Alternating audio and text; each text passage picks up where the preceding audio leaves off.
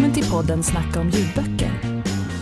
Här tipsar vi om böcker, bjuder på intressanta författarsamtal och hjälper dig att hitta nästa stora bokupplevelse.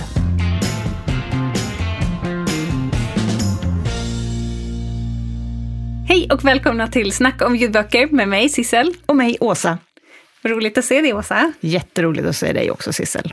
Har du hunnit läsa massa bra grejer sen vi såg sist? För nu var det ett tag sedan. Det har ju varit långhelg och jul och nyår. Nej, men jag har hunnit läsa ganska mycket, men jag har också läst en del eh, tegelstenar. Det begränsar ju mängden, antalet man hinner med. Mm. Du ja, då? Men jag tänker att det är en bra tid att klämma igenom lite tegelstenar. Det har jag inte gjort, men jag har läst väldigt mycket bra grejer, så jag har massor med boktips. Ja, men det ska bli kul att höra om det. Mm. Vi drar igång direkt. Jag tänkte börja, för jag har lyssnat på en jättebra bok över julen. Så att jag har lyssnat klart på den här faktiskt, jag erkänner. Men jag kanske slänger in den jag har i bokhyllan också. Men jag ville verkligen prata om den här, för jag tyckte den var så bra. Jag har sett den på lite listor runt om över böcker som var bra förra året. Så jag tänkte när jag hittade den att nu ska jag lyssna på den. Och det är en engelsk bok. Eh, den heter The Sentence av Louise Erdrich. Och den är inläst av författaren själv. Den handlar om eh, Tuki, som på grund av ganska bisarra omständigheter samt med, ja, det faktum att hon är en kvinna och en ursprungsamerikan eh, hamnar i fängelse. Men det är inte det själva berättelsen handlar om. Eh, utan det som får hennes tid att gå när hon sitter där är böcker. Och när hon kommer ur fängelset eh, så börjar hon jobba i en bokhandel. Hon trivs ganska bra med det, saker rullar på, hon börjar få ordning på sitt liv igen. Eh, när en av deras stamkunder plötsligt dör och börjar spöka i bokhandeln. Och hon är där och rör sig och hon hör hennes kläder prassla mellan hyllorna och känner doften av hennes parfym. Och hon är där hela tiden, men det är bara Tuki som verkar märka av det här. Dör kunden i bokhandeln? Nej. Men hon dör medan hon läser en bok från bokhandeln. Men du, nu får jag tankar om att vi kommer bli någon slags spökvirus kanske i Storytel-appen när vi dör, för det är ganska sannolikt att vi sitter och lyssnar på en bok då. Är det här som ska bli ens öde? Jag vet inte om jag vill det. Att det lät lite obehagligt. Eh, Nej, jag tror inte att jag vill spöka i en app. Nej, Det kan väl räcka med att våra röster finns där för de som behöver boktips kanske. Nej, men vi överger den tanken fort och så Ja. går det tillbaka till den här fysiska bokhandeln istället och, och spöket med prasslande klänning. ja. ehm, I alla fall, det här, nu låter kanske boken lite som en, en mysig eh, supernatural eh, deckare med att de ska försöka lösa det här mordet. Men eh, nej, det är inget mord. Utan det är mer magisk realism än, än fantasy kanske, skulle jag säga. Eller skräck då med spöken. Eh, och det handlar om helt andra saker än, än att försöka lösa det här mordet. Det är, den innehåller så mycket bra saker. Och det som det handlar om egentligen är väl kanske för, eh, för Tuki att acceptera sig själv eh, som, som den hon är, som ursprungsamerikan, som kvinna, som eh, någon som har suttit i fängelse har ett litet ett ganska trassligt förflutet. Ehm, och hennes relationer till eh, sina kollegor i bokhandeln, eh, till sin eh, nya partner, till partens, det är inte deras dotter, ehm, men, men hon är i, i deras liv. Och det är ganska trassligt mellan Tucky och den här eh, dottern, om man kallar henne det. Och, men hur den sen utvecklas. Och, ja, den är så fin den här boken, Åsa. Du anar inte. Och den kommer in på ganska tunga ämnen. De pratar, den är ny, så de har, hon har ju fått med pandemin. Ehm, och hon har fått med Black Lives Matter-demonstrationerna ehm, och allt det. Och det är skrivet med sån, sån skärpa och sån insikt att man känner sig så träffad och verkligen får förståelse för hur det är för de här minoriteterna i USA just då. Alltså den var... Ja. Alltså det var en så stark avslutning på 2021, så den är, den är ganska svår att slå. Ja, du ser lite golvad ut. Ja, Rosor på kind. ja. Men jag har läst en, en bok av den här författaren, Louise Erdrich, för länge sedan. Oerhört länge sedan, när jag gick på universitetet. Eh, och jag minns att jag tyckte väldigt mycket om den boken, men att jag eh, liksom fördärvade den genom att göra en sån där litter litteraturvetenskaplig oh. analys om kristen symbolik i blappidi-bluppidi-pretto. eh, så att eh, det, det kan verkligen vara dags för mig att plocka upp en ny bok av henne och läsa den förutsättningslöst utan att försöka krysta fram några värdeord. Ja, Ja, men det finns mycket att plocka upp i den här boken eh, utan att behöva analysera den så himla djupt. Eh, däremot tror jag att den kanske är lite svåröversatt, för The Sentence funkar bra på engelska, för då är det både The Sentence som i en bok och The Sentence som i eh, straffet man får, eller domen man får i, i en rättegång. Eh, och de parallellerna eh, funkar väldigt snyggt, mm. tycker jag. Den är lite knepigare att översätta kanske. Mm. Men ja, så den, stark rekommendation, lyssna och författarinläsning, vilket gör den ännu bättre. Men annars har jag faktiskt också en, en bok som jag har påbörjat, eh, som jag inte har kommit någon, långt alls, men det är Ett perfekt äktenskap av Geneva Rose. Den är inläst av två inläsare. Jag gillar verkligen det, dynamiken med två inläsare, byter liksom perspektiv. Och det är Disa Östrand och Alexander Salzberger som läser in den tillsammans. Vad handlar den om då? Den handlar om, det den är lite mer klassisk eh, eh, mysterium. Det är ett gift par. Mannen har en älskarinna som hittas mördad. Han blir misstänkt för brottet och frun hamnar på att försvara honom i rätten. Och sen blir det liksom en, en fram och tillbaka. Vem pratar sanning? Vem ljuger? Vem har hemligheter? Alla har hemligheter. Men eh, lite med en så här oberäknelig berättare, berättare och det tycker jag är kul mm. att lyssna på. Men ett perfekt äktenskap var det i alla fall. Ja, ja. på ytan. ja, det, det hör man ju direkt, att det där låter ju som ett perfekt äktenskap. Eller vem är jag att döma? Folk får väl göra vad de vill. Ja, vi får se hur det är sen i boken. Men hittills så är den väldigt spännande. Mm. Okej, okay, Åsa, du då? Jag gissar att du har någonting helt annat i din bokhylla. Ja, jag har eh, en bok som heter Vår del av natten. Den är skriven av Mariana Enriquez. Det är en e-bok. Så jag läser den på min Storytel Reader.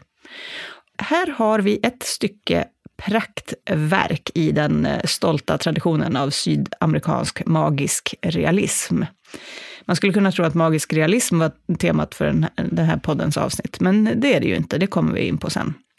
Men vår del av natten, den handlar om en familj med magiska förmågor eh, som är styrd med järnhand av en svårflörtad matriark. Åh, tänker du nu, den filmen såg jag ett klipp av på Kalankas jul i år. Och då vill jag förtydliga att det gjorde du inte. Eh, för att för det första så är Vår del av natten en argentinsk roman, inte colombiansk, men det är nog den minsta skillnaden. Eh, därför att matriarken i den här boken är ledaren av en mörkersekt som sysslar med människooffer och eh, som liksom går och riktigt gottar sig och slickar sig om munnen vid tanken på hur hennes barnbarn ska kunna användas för sektens bästa.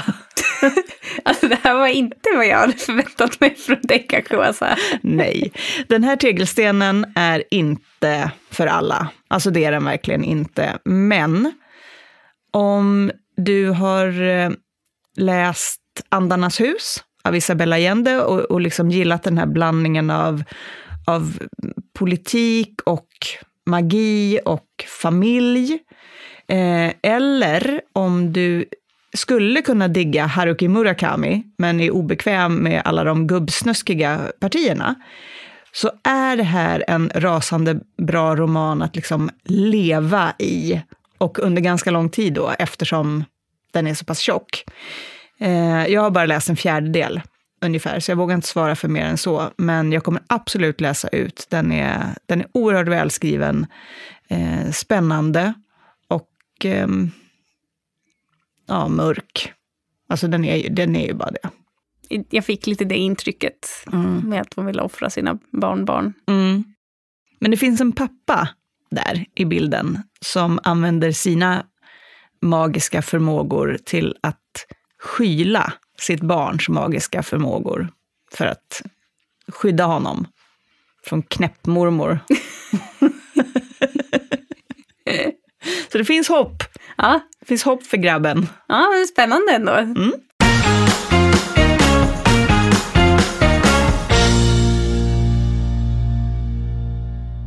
Nu har vi pratat lite om magisk realism. Mm. Det är inte temat. Nej. idag. Nej.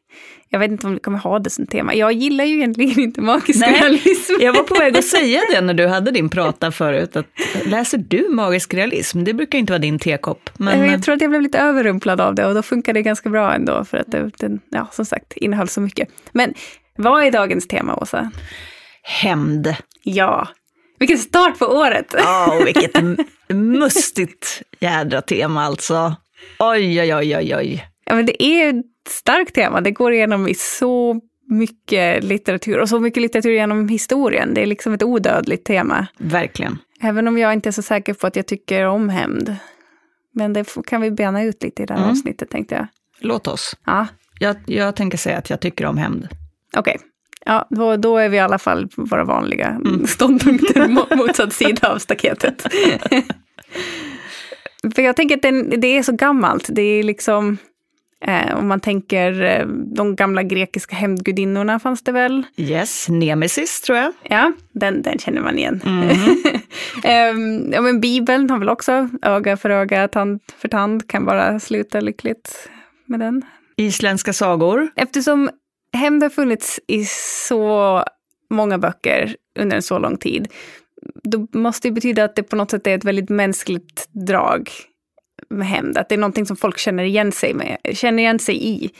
Det, det finns ju till exempel i deckare, men också i skräckisar. Och jag tänker att det, det känns väldigt basalt att hämnas. Det känns som någonting väldigt, eh, jag vet inte, det är inte så genomtänkt. Man går bara på känsla. Men då får du kalla mig för basal, det går bra. Men jag har ju idag drömt något kopiöst på hemtemat i mitt liv. Så, så många scener som har spelats upp i mitt huvud om allt från att liksom genera folk offentligt till att köra över dem med bilen. Och jag tänker att det kanske är liksom den mänskligaste av känslor, att man vill göra illa den som har sårat dig, så att, du ska, så att den ska få känna hur det känns. Och det kanske inte är så förfinat eller, eller konstruktivt, men att det är därför vi har ett rättssystem. Så att folk inte ska känna sig nödgade att agera på de här impulserna och istället bara nöjer sig om att fantisera om vad man kan göra med sin bil vid ett övergångsställe.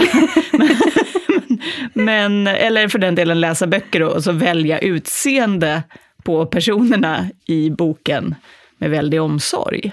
Ja, Ja, ja men det, det är kanske det det är. Det är ett utlopp för hämndfantasierna i Ja. bokform. ja. Ja, men det, det kan jag köpa ändå. För det, det, jag tycker ändå att ganska ofta så själva hämnden i en bok slutar sällan lyckligt. Fast när det väl gör det så är det också lite tillfredsställande, antar jag. ja jag har sådana exempel som jag kommer dra upp idag, med underbart framgångsrik hämnd.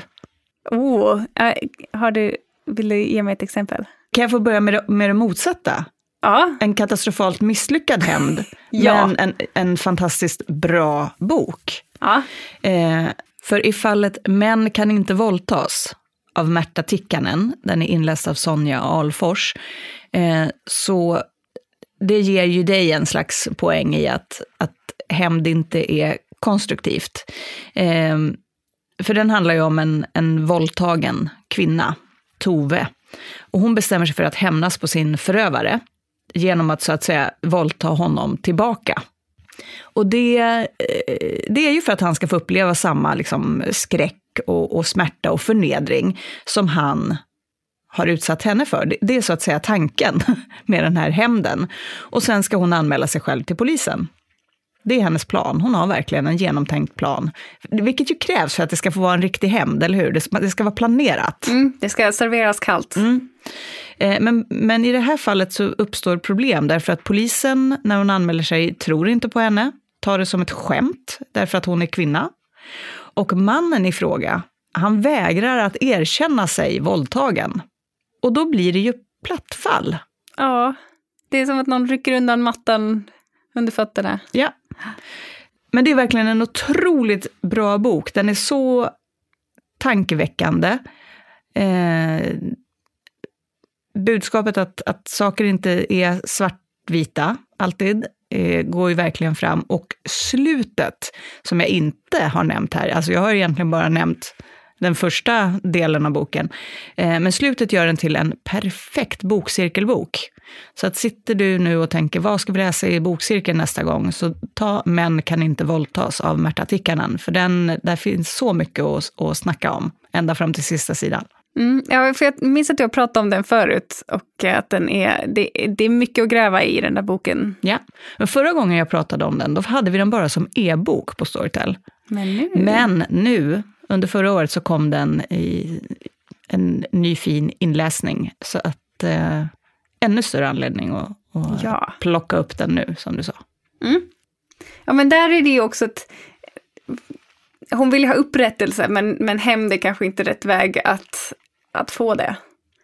Nej, det blir ju inte det i alla fall. Det, det, det blir inte som hon hade tänkt Nej. sig.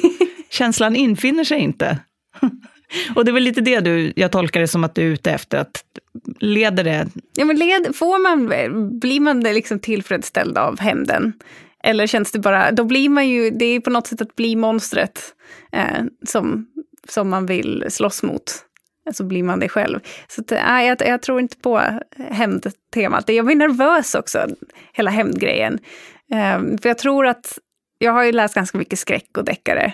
Och där är det ofta någon som vill ha hämnd och då blir mysteriet för den som blir utsatt för det här, vad är det jag har gjort som de vill hämnas på och man får börja rannsaka sitt förflutna.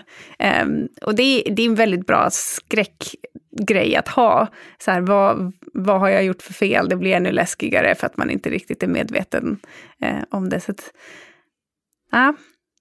Som en skräckgrej, absolut. Men, men för att få bara upprättelse, ja, tvek. Mm. Var i det här skulle du placera in Hamlet till exempel då? är, det, är det skräck? Åh, oh, Hamlet. Ja. Um, nej, men det är ganska dramatiskt om inte annat. Oerhört. Ja, men Hamlet kan man ju analysera i små bitar om man vill. Och det är ju hämnd. Han ska ju hämnas sin pappas mördare. Men grejen är att han inte ens vet om det stämmer. Eh, för att han får det här uppdraget av sin pappas spöke som han inte ens är helt 100% säker på att det faktiskt är pappans spöke. Så det blir ju också lite sorgligt med hämnden som går i arv. För att han får, det, han får ett uppdrag av någon som redan är död att hämnas, vilket slutar i att alla dör. Det är också bara ännu en poäng i att hämnd blir bara sorg och död. Mm. Jo, ja, men det ligger, det ligger ju verkligen en del i det du säger. Jag får gå dig lite till mötes. Och det, ett modernt exempel och som dessvärre också tar oss liksom från fiktionen och rakt in i, i verkligheten är ju eh, Tills alla dör av mm. Diamant Salihu. Den är inläst av Gerhard Hoberstorfer. Och eh, där tappar ju hemtemat all sin lyster, verkligen. Eh, det är bara gränslöst sorgligt att läsa den här redogörelsen över gängkonflikten i Järvaområdet eh, här i Stockholm. Det blir inte det blir inte mustigt längre när gamla lekkamrater överfaller varandra, pissar på varandra, livesänder det i sociala medier, väntar på varandra utanför porten och skjuter varandra. Liksom, det är ju bara förskräckligt. Och titeln i sig är ju en gängmedlems svar på frågan hur länge ska den här konflikten, eller det här kriget, de upplever det ju som ett krig, eh, hur länge ska det pågå? Och svaret på den frågan är tills alla dör. Det är liksom...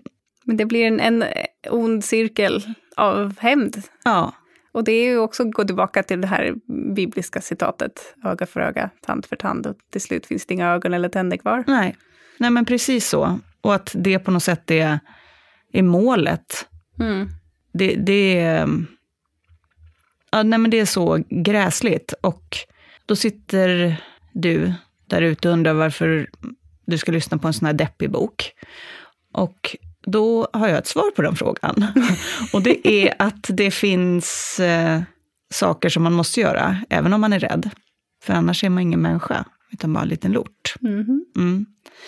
Eh, nej men jag tycker väl att på något sätt så har vi alla ett samhälleligt ansvar att försöka sätta sig in i frågor som är högst verkliga i vårt land, även om de inte utspelar sig på vår egen gata, så att säga. Och det här är en, eh, en realitet. Ja, det här måste ju vara en av de starkaste böckerna som kom ut förra året, tänker jag. Det är Mm. en sån där som, som man borde ha läst. Man borde ha läst, det är bara så. Så att ehm, eh, om man känner att det känns liksom för svårt, då, då föreslår jag att, att du sätter dig ner och lyssnar tillsammans med någon. Och så kan man ta pauser och prata med varandra och gå och hämta en kopp kaffe och sådär. Så att man inte är ensam. Ta det en bit i taget. Yes.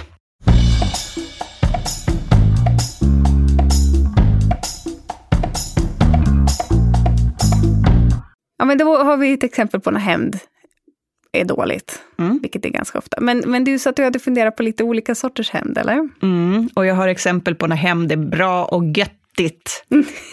Okej, Så nu blir det tvära kast här. övertala mig, jag är redo. Ja. Men jag tänker att hämnd är det perfekta uttrycket för liksom en, en, en makt, den maktlösas möjlighet till upprättelse. Att om, om, om maktbalansen är så ojämn, då, då kanske hämnd är det man har att ta till på något vis. Eh, och ett exempel på det sker ju i boken Niceville av Catherine Stockett. Den är inläst av Anna Maria Kjell. Det är länge sedan den boken publicerades nu, kanske tio år. Mm. Men, och den har också filmatiserats. Eh, men, men den är ett bra ett exempel. Och den, det är, den berättar ju om, eh, om svarta hembiträden i 60-talets USA som behandlas som skräp av sina vita arbetsgivare. Eh, de betros visserligen med att uppfostra familjens barn, men de får inte använda toaletten. Ja, men det är en Ja. fasansfull tid, både i romanen och såklart i verkligheten. Eh, men i boken då så är det ett av de här hembiträdena som anklagas falskeligen för att ha stulit silverbestick av sin arbetsgivare och hon får sparken. Och då blir det dags för hämnd. och det sker ju genom att hon bjuder eh, frun i huset, fina frun, på chokladkaka. Som, hon är ju lite berömd för sin chokladkaka, den är så himla smarrig. Eh, men den här gången så har hon bakat in bajs i chokladkakan. ja, det är så äckligt. Och så bjuder hon eh, den här eh, före detta arbetsgivaren då på detta. Och ta en bit till, jag vet ju hur mycket du gillar den här kakan. Och hon sitter där och gluffar. Och sen avslöjar hon ju sanningen, att det är bajs i tårtan. Och så hotar hon ju att berätta om det för hela samhället sen. Och det är ju den här vita kvinnans största skräck såklart, att detta ska komma ut. Eh, och då tänker jag att vilka andra maktmedel hade hon att ta till? Det, det var ren njutning för mig att läsa den scenen. Ja, alltså den sortens upprättelse, när, när man har blivit så dåligt behandlad och sen bara får vända på myntet. Ja, Men jag tänker att, eh, nu när du berättar om det här, jag tänker när vi pratar om skam, hur det är ett sätt att uppfostra folk, så kan ju hämnd faktiskt också vara ett sätt att uppfostra folk. Med, med rädslan för att om jag inte beter mig, om jag gör någon annan illa, då kanske det kommer tillbaka med samma, på samma sätt, eller kommer tillbaka att ja, i form av bajs. i form av bajs. Men där fick du! ja. Sabla kärring! Nej, men jag tycker det, det var det bästa i hela boken faktiskt. Ja, ja, men jag kan väl hålla med lite. Jag backar lite här från min eh, Hem det dåligt. För jag läste precis ut eh, They Never Learn av Lane Fargo. Och den finns inläst av Lamis Isaac och Eileen Stevens. Eh, som också är en, en hämndroman där det är en, en kvinna på ett universitet som mördar manliga studenter och fakultetsmedlemmar när de har eh, betett sig illa mot kvinnor.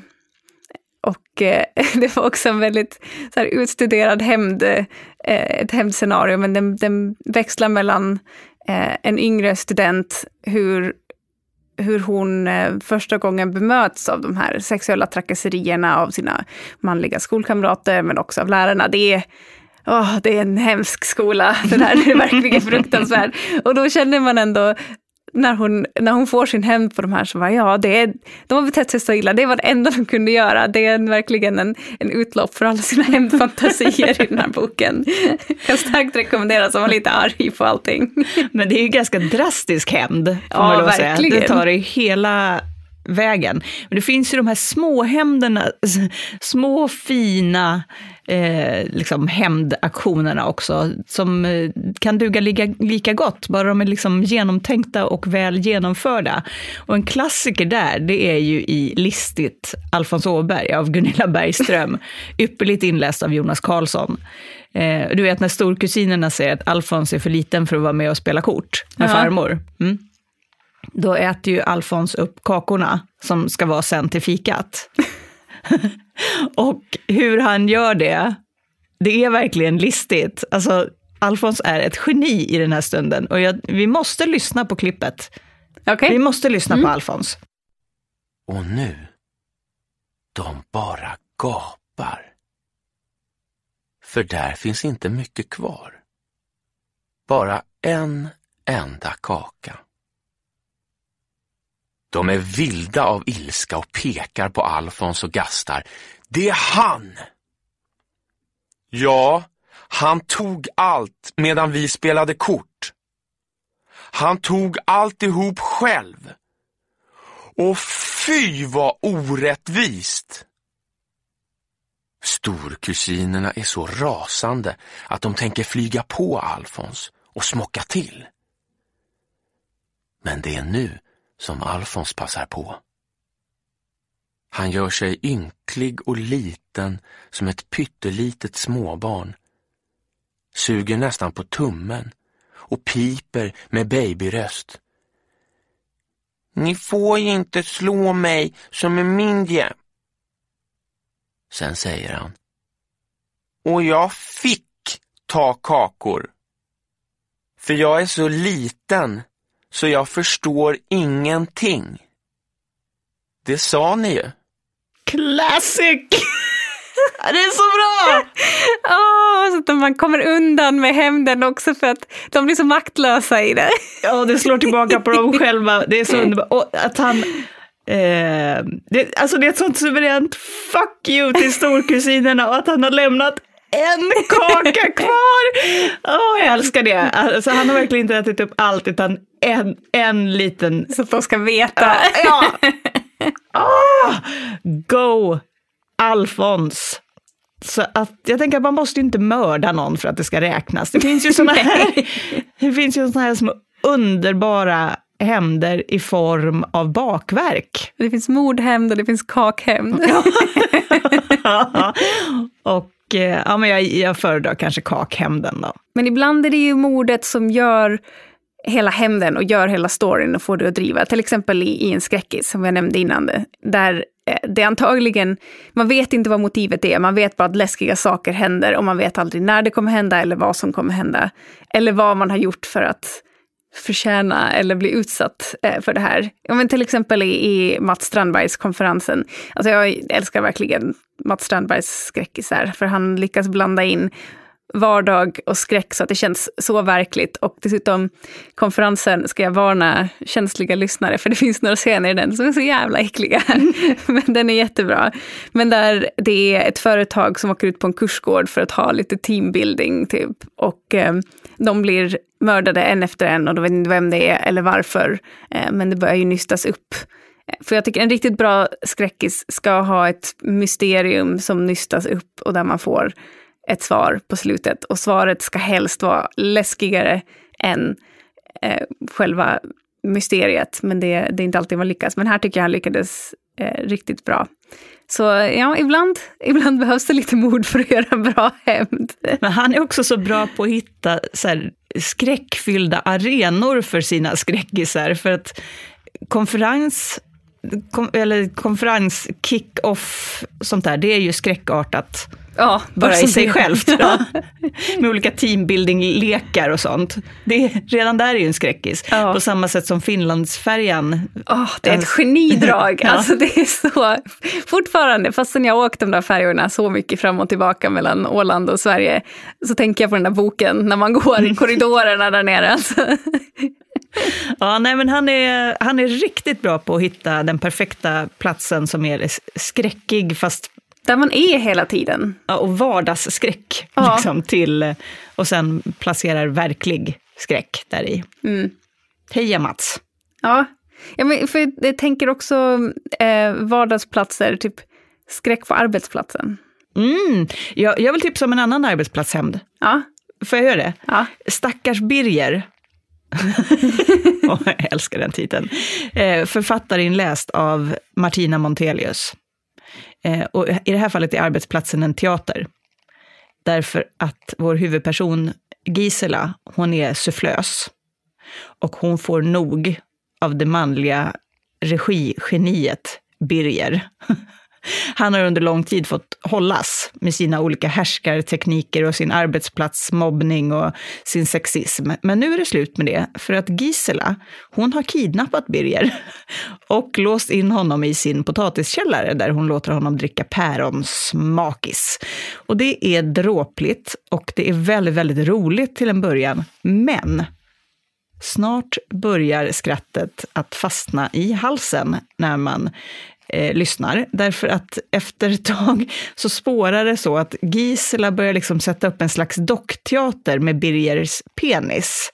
Och så här buktalar, rör, rör den framåt med sin hand och liksom buktalar med urinrörsmynningen som en liten mun i den här eländiga potatiskällaren. Och då blir det liksom inte bara kul längre. Det är ju fortfarande kul. Vi kan ju inte hålla oss för skratt när vi, när vi, när vi pratar här nu. Jag ser ju att du har svårt. Men, men det är också ju ett, ett fasansfullt övergrepp. Så man är mitt i den här skär, skärningspunkten mellan komik och ja, obehag. Och det, hon är ju så fantastisk på det, Martina Mont- Montelius, att hitta det gränslandet. Så att man mår lite illa åt sitt eget skratt. På mm. vis. Ehm, det, är, det är inte en helt vanlig talang, men hon besitter verkligen den. ja, då får man verkligen börja fundera över, över sig själv och varför man, man gör som man gör och tänker som man tänker. Och varför man skrattar. Ja, Hon har ju den förmågan gemensamt lite med Sara Paborn. Har du läst Bly, Blybröllop? nej, men jag, jag har hört om den. Och eh, den har länge varit på min att läsa-lista. Ja, men du borde verkligen läsa den. Jag tror jag har tipsat om den i, i podden tidigare, men att det var flera år sedan. Eh, och eh, den handlar ju om en bibliotekarie som heter Irene. Och det finns liksom ett, ett litet tema här med de här kvin kvinnorna också på något vis som hämnas. Att det är Ja. alltid de man minst tror. I Män kan inte våldtas är det ju också en bibliotekarie. Och i Blybröllop är det en bibliotekarie som heter Irene. Hon har fått nog av sin dötrista man, han heter Horst. Men det är, det är bibliotekarier också, eller för att hon är i den, They Never Learn, hon är litteraturprofessor. Och i din första bok som visserligen inte handlar om. Gud, det är vi, det är vi bokkvinnor som egentligen Som är... hämnas. Ja. Jag kan komma på fler exempel när vi pratar om i det här fallet med Irene, så, så ska ju hon, hon bestämmer sig ju för att, hon får nog av sin dötrista karl. Hon bestämmer sig för att hon ska giftmörda honom med hjälp av gamla blytyngder som hon hittar i en bortglömd låda. Och här är ju hämnden verkligen en rätt som serveras kall också, precis som i Niceville med, med tårtan. Eh, för hon matar ju bokstavligen honom med det här giftet och det är en långsiktig plan. Det är en kall rätt. Um, men det finns ju någonting väldigt kittlande i det här, vad som sker med en människa som har knuffats ända fram till sitt tålamods rand. Det är väl det som är grejen med de här kvinnorna, de här bibliotekarierna och boktanterna och, som vi själva. Att, att de är inte så, kanske så snara att utföra den här typen av handling, men de har pushats hela vägen fram till ravinen och nu, nu smäller det liksom. Och jag genomgick hela spektrat av känslor när jag lyssnade på Blybröllop. Allt från att först känna, ja, ja, döda honom bara. Döda honom, han ska ha det. Han, den här trista surgubben, han ska dödas. Till att känna, men Irene, du kan ju inte döda honom. Är du, liksom, har du tappat det? Är du inte klok? Ehm, eh, så också en sån bra läsarresa, att gå, få gå igenom hela det här. Att, mm. att sympatisera med förövaren till att här, sluta göra det. Eh, och så är jag lite tacksam för att jag själv firar bara stålbröllop i år, så att jag har många år kvar till bly. Men revansch då, det är väl en sorts hämnd? Ja, men det är väl en sorts hämnd, fast i så fall liksom en skittråkig hämnd. Okej, okay, där behöver vi inte skyla över din åsikt om den, Åsa. Som jag annars alltid är så framgångsrik i, att skyla över min åsikt. Nej men eh, det är väl... Ja men det är lite barnbok över det va? Revansch, eller lite så, det, det är sportigt. Och sport. Ja det är sportigt. Det är inte riktigt våran, våran grej kanske. Men jag kan förstå att det behövs som sportterm, att det inte skulle vara så vackert kanske om, om tränaren efter matchen så här, nästa match ska vi hämnas. Nej, då blev det genast jättemörkt. Ja, då blir det otäckt va? Då måste man säga så här, revansch nästa gång. Ja, ja men det, det är den, den snällare kusinen till hämnd. Det är, men typ, jag tänker de här, eh, ja men Klara-böckerna som jag läste av Pia Hagmar när man var liten, som handlar om Klara som har en häst. Där de heter typ Klara för revansch. Då är det ju liksom en, en tävling och det är ändå lite, inte hämnd, men de ska få upprättelse på något sätt eller få en chans igen. Men, men jag tror inte riktigt att Klara för revansch hade kanske inte riktigt varit en vuxenbok med den titeln. Nej. Klara får hämnd däremot, som handlar om när Klara ger igen på de så här, the mean girls i stallet som är två år äldre och, och har dyra ridbyxor. Ja, den, där, den, där har vi det. Den, den kan någon få skriva. Ja. Jag skulle vilja, åh oh, gud, jag minns, jag minns The Mean Girls i stallet. Jag var livrädd. Hästvärlden är ju rätt spännande överhuvudtaget. Men det, det verkar komma lite fler böcker på det temat nu också. Men det tar vi till ett annat avsnitt. Till det här avsnittet så har jag lyssnat på en bok med lite hämnd. Men också feelgood. Toppen kombo. Eh, jag har alltså lyssnat på Sockersöta lögner av Alice Ekström, inläst av Kallin Örvall Delmar. Den handlar om Edvin. Och Lisa och Max. Lisa och Max, de är karaktärer från bok ett. Det här är alltså del två i en serie. Och jag vill än en gång bara säga, jag tycker det är helt okej okay att bara hoppa rakt in i en serie. Man behöver inte alltid börja från början.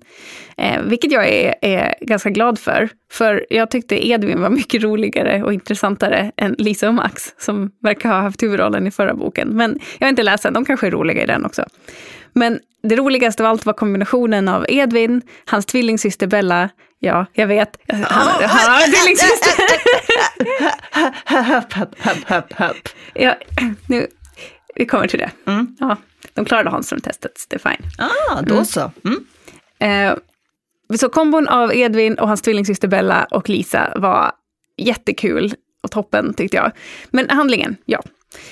Eh, så Edvin har precis blivit lämnad av sin sambo Ismail och han har nu ingen dejt till sin systers bröllop. Och det här är ju feelgood skickligt och då vet man, har man ingen dejt till sin systers bröllop, då är man liksom på glasberget. Då, då, kan, man, då kan man ge upp. Um, så han är den eviga singeln. Och um, Ehm, tillsammans med sin bästis Lisa så driver han ett konditori, Sött och Salt. Och de står även för catering av bröllopet, så alla är närvarande där. Och han försöker hålla upp en fasad av att allt är okej okay och han är glad över att förhållandet är slut och det är plenty more fish in the sea och bla bla. Men eh, på själva festen, när han som toastmaster sen ska hålla ett tal så brakar han upp och ja, vi kan väl säga att talet blev lite misslyckat. Men väldigt eh, underhållande.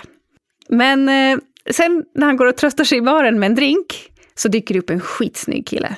Och de börjar prata och eh, det ena leder till det andra och nästa morgon så vaknar Edvin upp med en hög sedlar på nattduksbordet. Och han blir eh, lite bakfull och fortfarande ganska deppig, chockerad och börjar fundera, har han fått betalt för sex? Hade de ens sex? Och vem gör något sånt? Och nu är hämnden ett faktum. Det här behöver, man, han behöver återupprättelse. Man kan inte behandla honom så här. Nej, nej. Han ska leta upp den här killen och utsätta honom för samma sak. Jag vet inte riktigt hur han ska lyckas med det, men det ska han göra. Um, och samtidigt har Lisa och hennes eh, perfekta snubbe Max fått en fnurra på tråden när Lisas oerhört socialt inkompetenta kändismamma dyker upp och det visar sig att tvillingsystern Bellas bröllop kanske inte var så perfekt som det först verkade. Det är mycket saker på gång, men det är väldigt eh, roligt också för att då kan man växla lite mellan olika små hemligheter som dyker upp. Men, men, men, men, men, men. han ska utsätta för den här, den här personen för samma sak, fast han är osäker på vad som faktiskt har hänt. Ja. Han ska inte bara lämna tillbaka pengarna, utan han ska... Nej, han ska leta upp honom och ragga upp honom och sen dra därifrån på morgonen och bara lämna pengar på bordet. Och ha sex, eller inte ha sex? Det är inte så tydligt. Eh, Edvin är lite känslomässigt instabil. Okej, okay, och planen är inte planen är också instabil. Ja, det är mer ilska än planering. Men, ja. men man fattar ganska snabbt att, att hämnden är kanske inte en riktig grej i den här storyn, utan det är mest bara att uh, han behöver få kontakt med den här snubben igen och då är det en bra ursäkt. Eller bra, bra ursäkt, men det är en ursäkt. och det är ganska skönt, för det blir utrett ganska snabbt, eh, det hela den här betala för sex-grejen, för den var lite obekväm. Eh, så det var skönt att den, den hamnade ur världen ganska fort.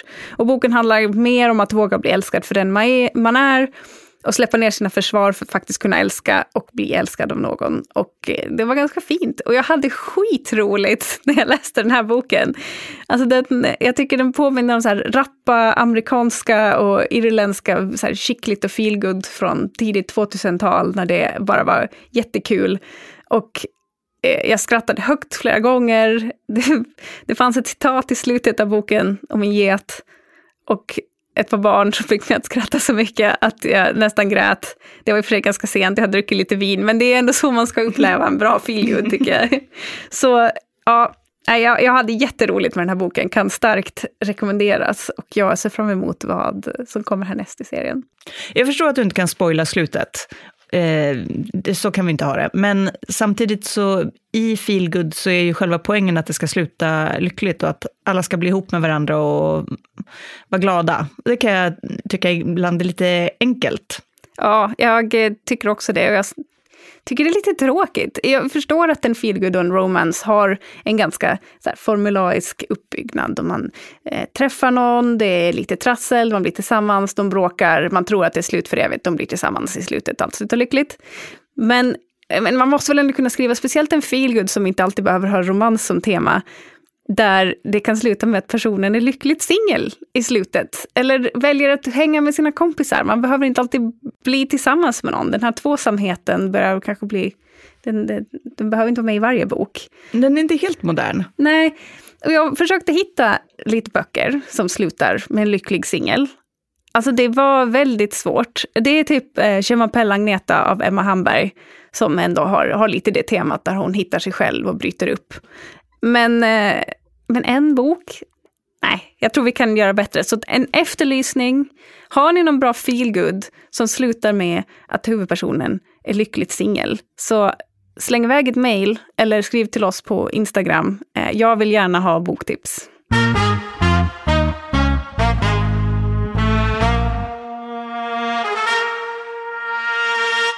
Vad tyckte du om din bok, Åsa? Du läste också något på hämnd. Jag har läst True Grit av Charles Portis och den är inläst av Reine Brynolfsson. Jag tror att jag hävdade falskeligen förra gången att det var en hel cast av inläsare. Jag vet inte var jag hade fått det ifrån.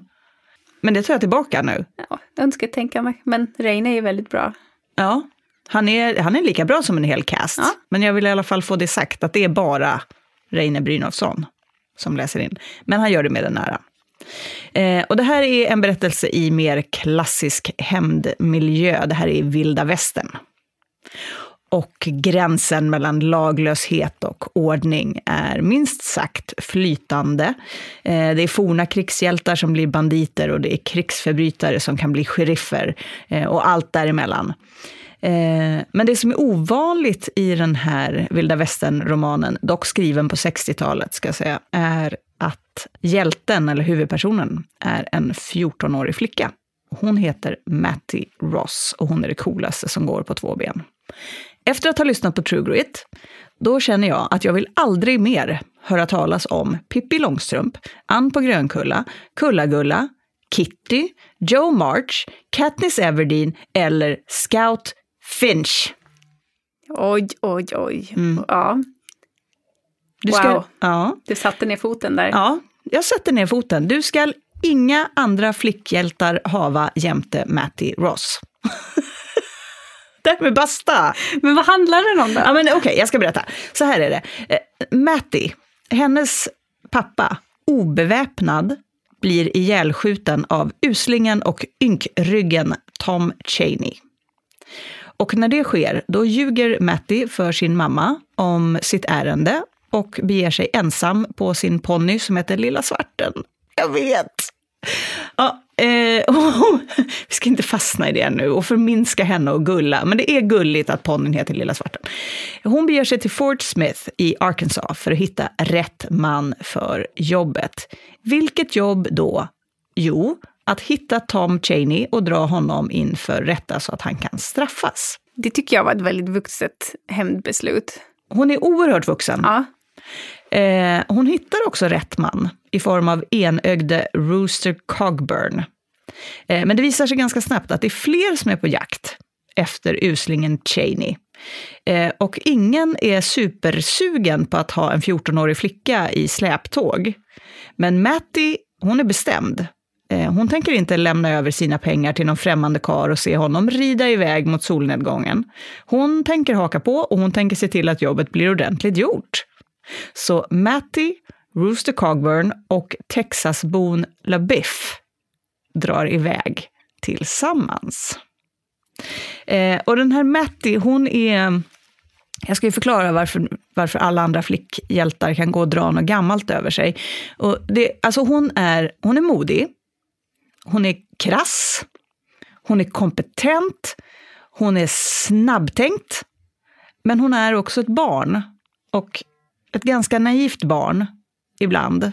Den här underbara åldern 14 år när man är så vuxen och fortfarande liten samtidigt. Och det är ett väldigt fint utmejslat och trovärdigt porträtt. Men bäst är att i det sällskap hon befinner sig i så är hon ändå klart mest mogen. Och jag skulle vilja spela upp ett klipp som illustrerar det väldigt bra, men det visar också på, det, det är typiskt klipp för boken, det visar på den här ljuvliga korthuggna dialogen som pågår och, och miljön. Och klippet jag har valt är ganska långt, det är ungefär två minuter långt. Eh, men det är ren njutning hela vägen, så eh, ja, luta er tillbaka. Roaster snurrade på cylindern. Han plockade upp sin patronpåse och laddade om pistolen. Han sa, kinesen har lurat på mig såna här billiga skott igen. Jag tänkte att ni kanske hade solen i ögonen, sa LaBiff. I ögat, vill säga. Roaster snurrade på cylindern i sin revolver och sa, ögon, sa ni, jag ska visa er ögon. Han ryckte loss säcken med majsbröd från sadeln. Han fick upp ett av bröden och svängde upp det i luften och missade. Så kastade han upp ett till och träffade. Majsbrödet exploderade. Han var nöjd med sig själv och tog upp en ny whiskyflaska ur bagaget och serverade sig en klunk. LaBiff drog en av sina revolvrar, fick fram två majsbröd och kastade upp dem. Han sköt mycket snabbt men träffade bara det ena. Kapten Finch försökte med två och missade båda. Så försökte han med ett och lyckades. Roaster sköt mot två och träffade ett. De drack whisky och gjorde slut på ungefär 60 majsbröd på det viset. Ingen av dem lyckades träffa två i ett kast. Men kapten Finch klarade det till slut med sitt Winchester repetergevär när någon annan kastade. Det var underhållande en stund, men det var knappast uppfostrande. Jag blev mer och mer otålig på dem. Kom nu, jag har fått mitt lystmäte av det här, sa jag. Jag är klar att ge mig iväg. Att skjuta majsbröd ute på prärien kommer vi ingen vart med. Vid det laget använde Rooster sitt gevär och kaptenen kastade åt honom. Släng dem högt och inte så långt bort den här gången, sa han. Till slut tog kapten Finch farväl och återvände samma väg han kommit. Vi fortsatte vår färd österut med Winding Stairs-bergen som mål. Vi förlorade en dryg halvtimme på det idiotiska skjutandet. Men värre var det att det fick Roaster att börja dricka. Han drack till och med när han red, vilket såg svårt ut. Jag vill inte påstå att det drog ner farten, men det gjorde honom fånig. Varför vill folk bli fåniga? Varför vill folk bli fåniga? Varför vill folk bli fåniga? Det kanske man undrar när man är 14 år. Åh, det är så himla bra! Visst är det bra? ja. Det är så bra. Och de är så löjliga. De är ju, de är ju fåniga. Alltså de är fåniga redan innan. När de, de hade kastat 60 majssprutar för att skjuta prick. Jag gillar också Rooster Cogburns kommentar om att skicka, liksom att det, han inte ska kasta så långt bort den här gången. Att de är så dåliga, bara sitter där och klåpar och skjuter omkring. De har ett barn där. De bara sitter och skjuter vilt omkring sig, slösar bort majsbröd. Och du hör ju, hon är ju den mognaste i sällskapet. I så här, men det här, jag har fått nog av det här, kan vi göra det vi kom hit för att göra? Ja, alltså den där undertryckta vreden som är i det där med Ja, hon är så krass. Hon är så krass. Men samtidigt så är hon ju, är ju resonemanget omoget i den här varför vill folk bli fåniga? Alltså det är ett vuxenliv som hon inte ha- har börjat förstå sig på än. Varför man skulle behöva dricka och som hon ser det bli fånig. Men för de här männen är det naturligtvis en stunds avkoppling där allt inte är liksom på liv och död och så himla allvarligt en stund. Och det där tycker jag är jättefint illustrerat. Väldigt, väldigt skickligt skrivet. Och, och jag skulle säga att det här klippet är typiskt för, för tonen i boken överlag. Så att, eh, den är kanon alltså. Och den är inte ens sex timmar lång. Svinbra från början till slut. Det här är boken som du ska lyssna på i bilen nästa gång du, som familjen ska åka till kusinerna i Ockelbo. Och eh, Reine Brynolfsson, ja, du har ju hört, han läser ju ypperligt på svenska. Men om man föredrar originalspråk och vill höra de här, den här lite liksom skojiga terminologin också, ordvalet och så, eh, då finns den på engelska också i inläsning av Donna Tartt. Va? Ja, av alla människor. Det är författaren till Den hemliga historien bland annat. Oväntat. Mycket oväntat, lite kul. Det är ju kul att bli förvånad. Läser hon in sina egna böcker ens? Jo, hon läser in eh, The Secret History också. Vad kul! Ja, Ja. så att eh, där finns, där finns fina valmöjligheter. Mm. Eh, Jag skiter i på vilket språk du lyssnar, bara du lyssnar.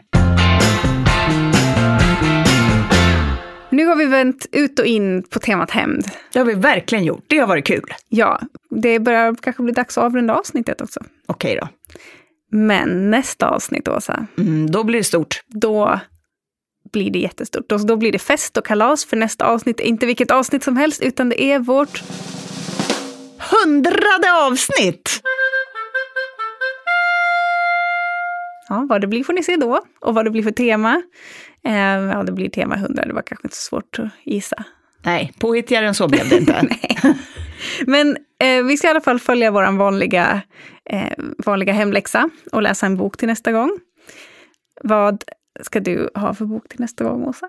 Men jag har valt att läsa en bok av en författare som måste ha skrivit typ hundra böcker. Nora Roberts. Nej, det skulle man kunna tro. Ja. Eller skulle man det? Men eh, nej, jag tänker faktiskt eh, kasta mig över eh, Stephen King. Ja, Jag behöver någon sån lite uppfriskande. Eh, och han har ju precis publicerat en ny roman som heter Billy Summers, som om jag uppfattar det rätt inte ska ha så mycket skräckinslag. Eh, men det handlar om en, det, det är det här gamla temat, en, jag ska bara göra en sista. ah, ja, för är han inte yrkesmördare? Jo, en, du vet, sista stöten, sista skurken, sista chansen. Det, det är ju ett lika klassiskt litteraturtema som hämnd. Ehm, så att jag ska lyssna på Billy Summers och eh, den är inläst av Ludvig Josefsson. Vet du, jag kände att jag inte riktigt var redo att släppa hämndtemat nu, för att vi har ju faktiskt missat en av de största hämndböckerna, förutom Greven av Monte Cristo, men den nämnde vi förra gången. Men Carrie, Ja, Carrie har vi inte nämnt, men, den har jag tjatat mig blå om. ja vi har nämnt den nu, så nu är jag nöjd. Jaha, men då, då säger vi mordet på Orientexpressen också då, så stänger vi den kistan nu. nu, nu är vi klara med hämnd, jag lovar. Vad ska du läsa till nästa gång? Jag ska läsa en bok som inte har med hämnd att göra. jag ska läsa eh, Katrina av Sally Salminen, som är en åländsk bok, för att Åland firar 100 år av självständighet. Så jag tänkte att nu är det dags att läsa om den här gamla klassikern. Så det ser jag väldigt mycket fram emot. Visst är det den eh, författaren som du läste en bok om Ja, för precis. några avsnitt sen. Ja. Så då blev jag lite sugen på att läsa om boken också. Och då tog jag min chans nu när jag kunde koppla ihop det lite snyggt med hundra år och hundrade avsnittet. Men Tills dess tar vi på oss hörlurarna och kryper ner i våra grävlingsgryt och hemmagjorda kojor med filt över ett bord och en sovsäck. Och så bara plöjer vi alla böcker vi hinner med. Ja, det låter toppen. Mysigt! Vi syns till nästa avsnitt då. Så. Så ses vi. Hej då!